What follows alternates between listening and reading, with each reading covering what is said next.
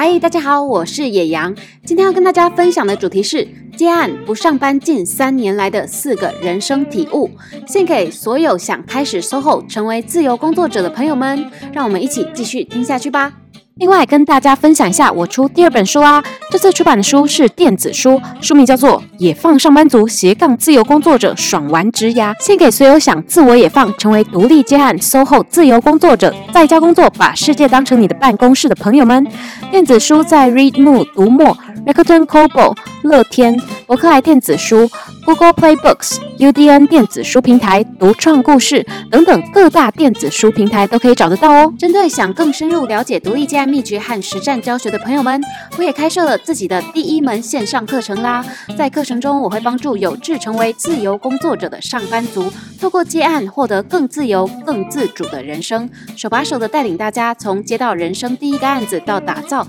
稳定的接案收入与安全的职涯保障，并进一步用更少的工作时时间挑战比全职上班时更高的收入，开始真正拥有自己的生活与人生。感兴趣的朋友们都可以到影片资讯栏去看看哦。算一算，一直到写下这篇文章的今天为止，我也已经独立接案不上班近三年了。那天和阿布聊天的时候呢，忘了讲到什么，他开玩笑的呛了我一句：“你很常翘班吼。”我才搞笑的发现。其实我每天都在疯狂翘班，却也每天都在拼命工作呢。对 SOHO 独立接案的自由工作者 freelancer 来说呢，生活和工作其实没有太多的界限，一切都是以一种恰到好处的状态，巧妙地融合在一起的。在家工作时，我会在累了的时候，立马从椅子上弹跳起来，开始扭腰摆臀的发疯狂舞，或临时决定要在平日的下午去散个步或看场电影。当然也会在逛街逛到一半的时候，拿起手机振笔疾书的开始工作，或在旅行度假的途中，突然想到一个绝妙的灵感点子，然后在晚上的时候窝在饭店里热血的完成它。对现在的我来说，自由业的日常，不论工作还是生活，都是非常享受的事情。一直很庆幸自己在决定离开职场攻读行销博士之后，还是一直持续接案，继续工作着，保持和真实世界的联系。而这样的联系也让我在各个面向上都充满活力，在学术领域的学习上能够一直保有那种真实的生活感，在发想新研究议题上也从来就不缺少灵感。还记得在离开全职上班工作时，我告诉自己要开始为自己工作，从此不再为了赚取生活所需而接受自己不喜欢的工作。真没想到，这种对传统职场来说简直大逆不道的想法和计划，至今为止会进行得如此顺利。这大概是我有生之年为自己做过最好的选择吧。也很感谢选择了这条路的自己，让我在前阵子爸妈身体陆续出状况的时候，可以有能力陪伴在他们身边。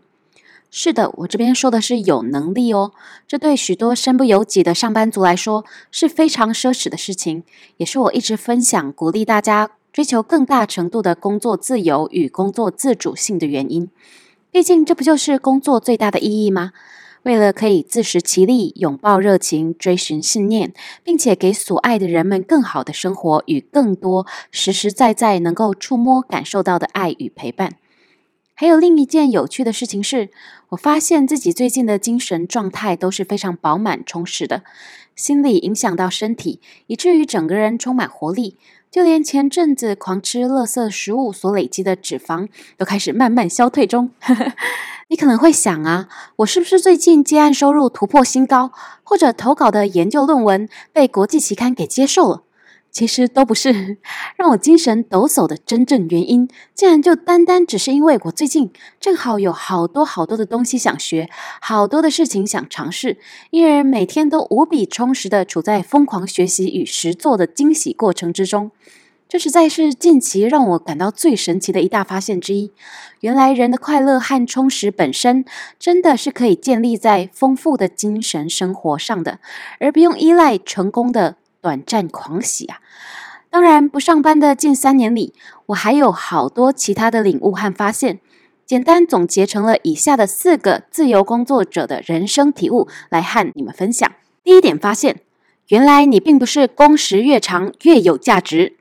在上班族界，常有许多神秘现象，比如说呢，最常加班的那位同事，通常会被老板视为最用功、上进的模范员工。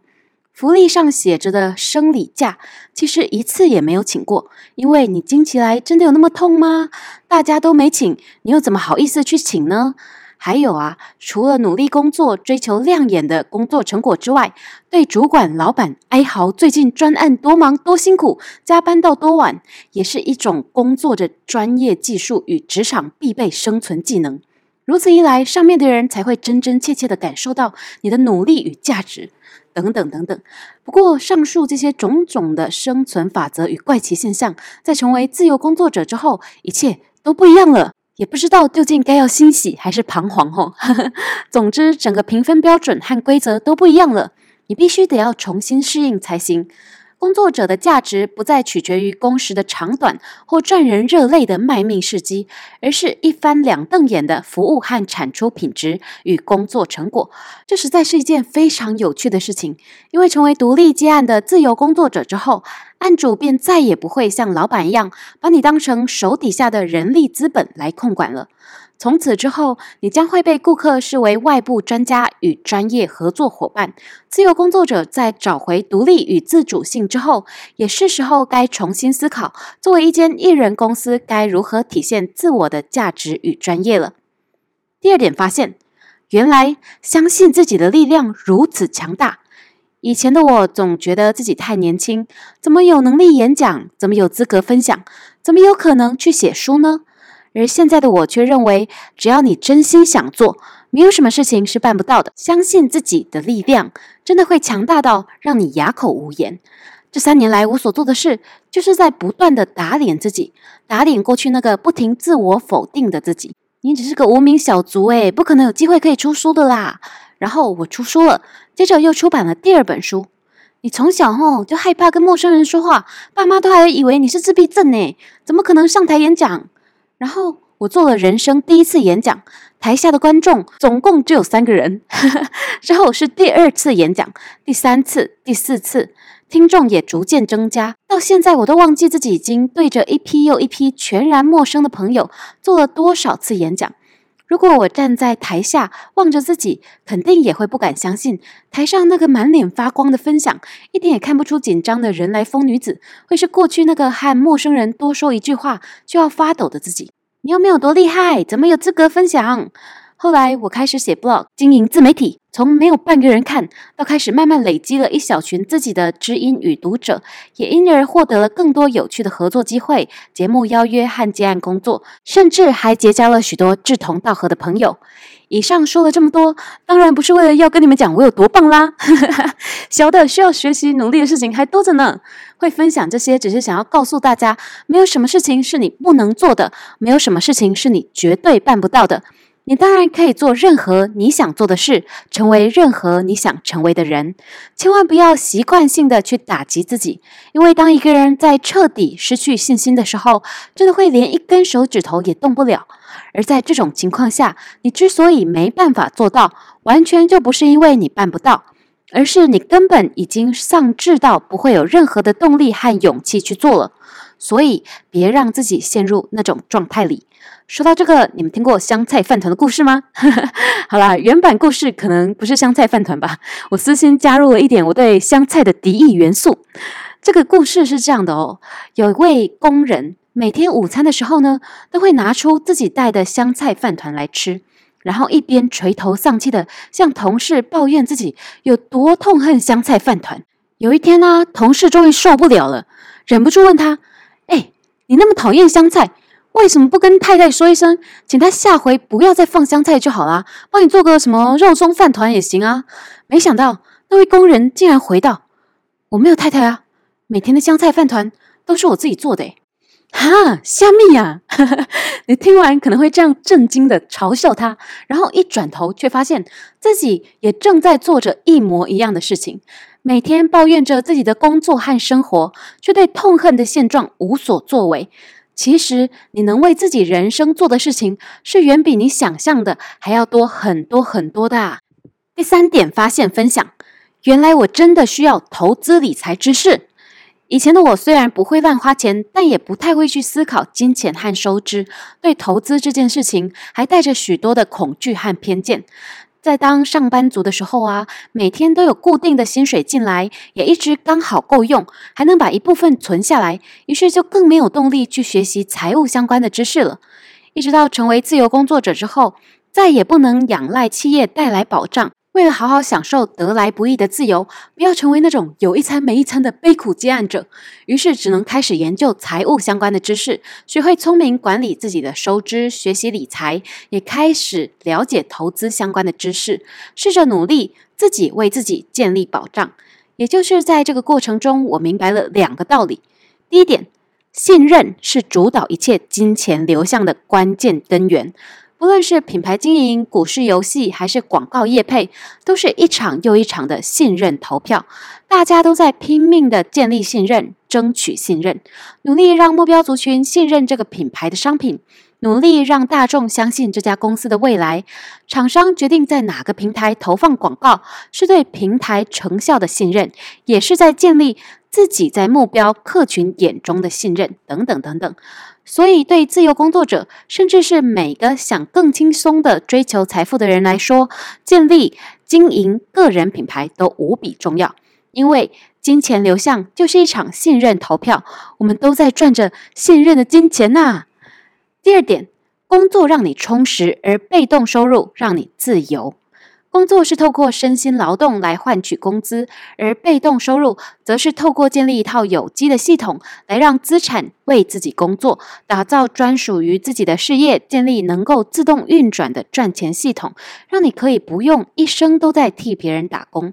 常见的被动收入，比如租金收入、股票投资、版税、能赚钱的公司、联盟行销、各种智慧财产权收入、自媒体平台广告收入等等等等。在了解这些以后，我也开始积极的建立自己的被动收入。目前已完成或正在努力中的项目呢，包括第一个版税收入，我出版了一本实体书和一本电子书。那第二个呢是线上课程的制作，在录制这个影片的时候呢，已经完成我的第一个线上课程喽。然后第三个呢是自媒体的经营，第四个是联盟行销布局，第五个是 ETF 长期投资等等等等。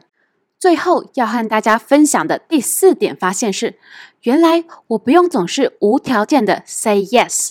可能是性格的关系吧，习惯温柔，也从小被鼓励顺从，所以一直以来，不管是在工作接案还是生活上，我都拼命的在做一个好人。但到了这个接近三十岁的年纪，我却突然好像明白了很多事。突然再也不想再当什么好人或圣人了，当然也没有真的要变成坏人啦，只是想要做一个任性而为、抱持善良，但也随心所欲、至情至性的人罢了。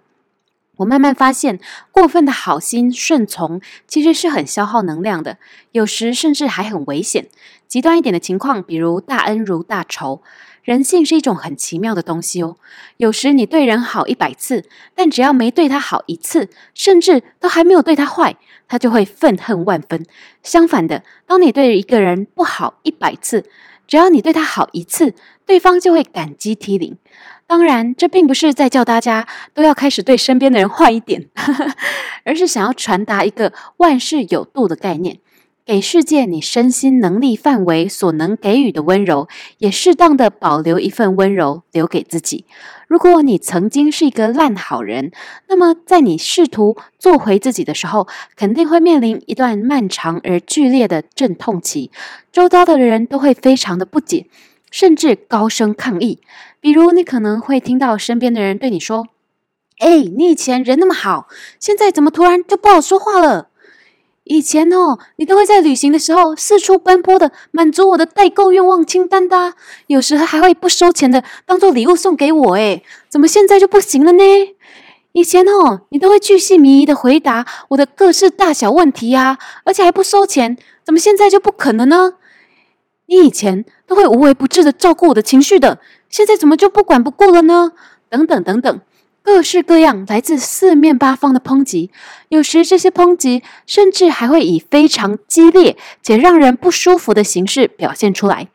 尽管要做回自己的过程可能非常艰辛，但这些都是必经的过程。建立起舒适的人际界限之后，一切都是非常值得的。当你开始懂得尊重、爱惜自己时，身旁的人也才会开始学习如何尊重你。万事都是过犹不及的，不论是拿取还是给予，都不是越多越好，刚刚好的程度才是最恰当的。做人要像水，平淡无味，不会过分浓烈，却恰到好处地照看着万物，温柔但绝不软弱。好啦，以上就是我在不上班近三年后想分享给大家的一些心得感想，也欢迎其他长期翘班的自由工作者们留言分享你的翘班心得哦。今天的分享就到这边啦。如果你喜欢这样的影片，别忘了在右下帮我按个喜欢或推荐给你的朋友们。有任何问题或想要了解的主题，都欢迎在下方留言告诉我。对自由工作或独立接案感兴趣的朋友们，都可以去看看我出版的电子书和线上课程哦。相关资讯都已经更新在下方的资讯栏里面了。想看更多有趣的内容，记得订阅我的频道。我们下次见啦！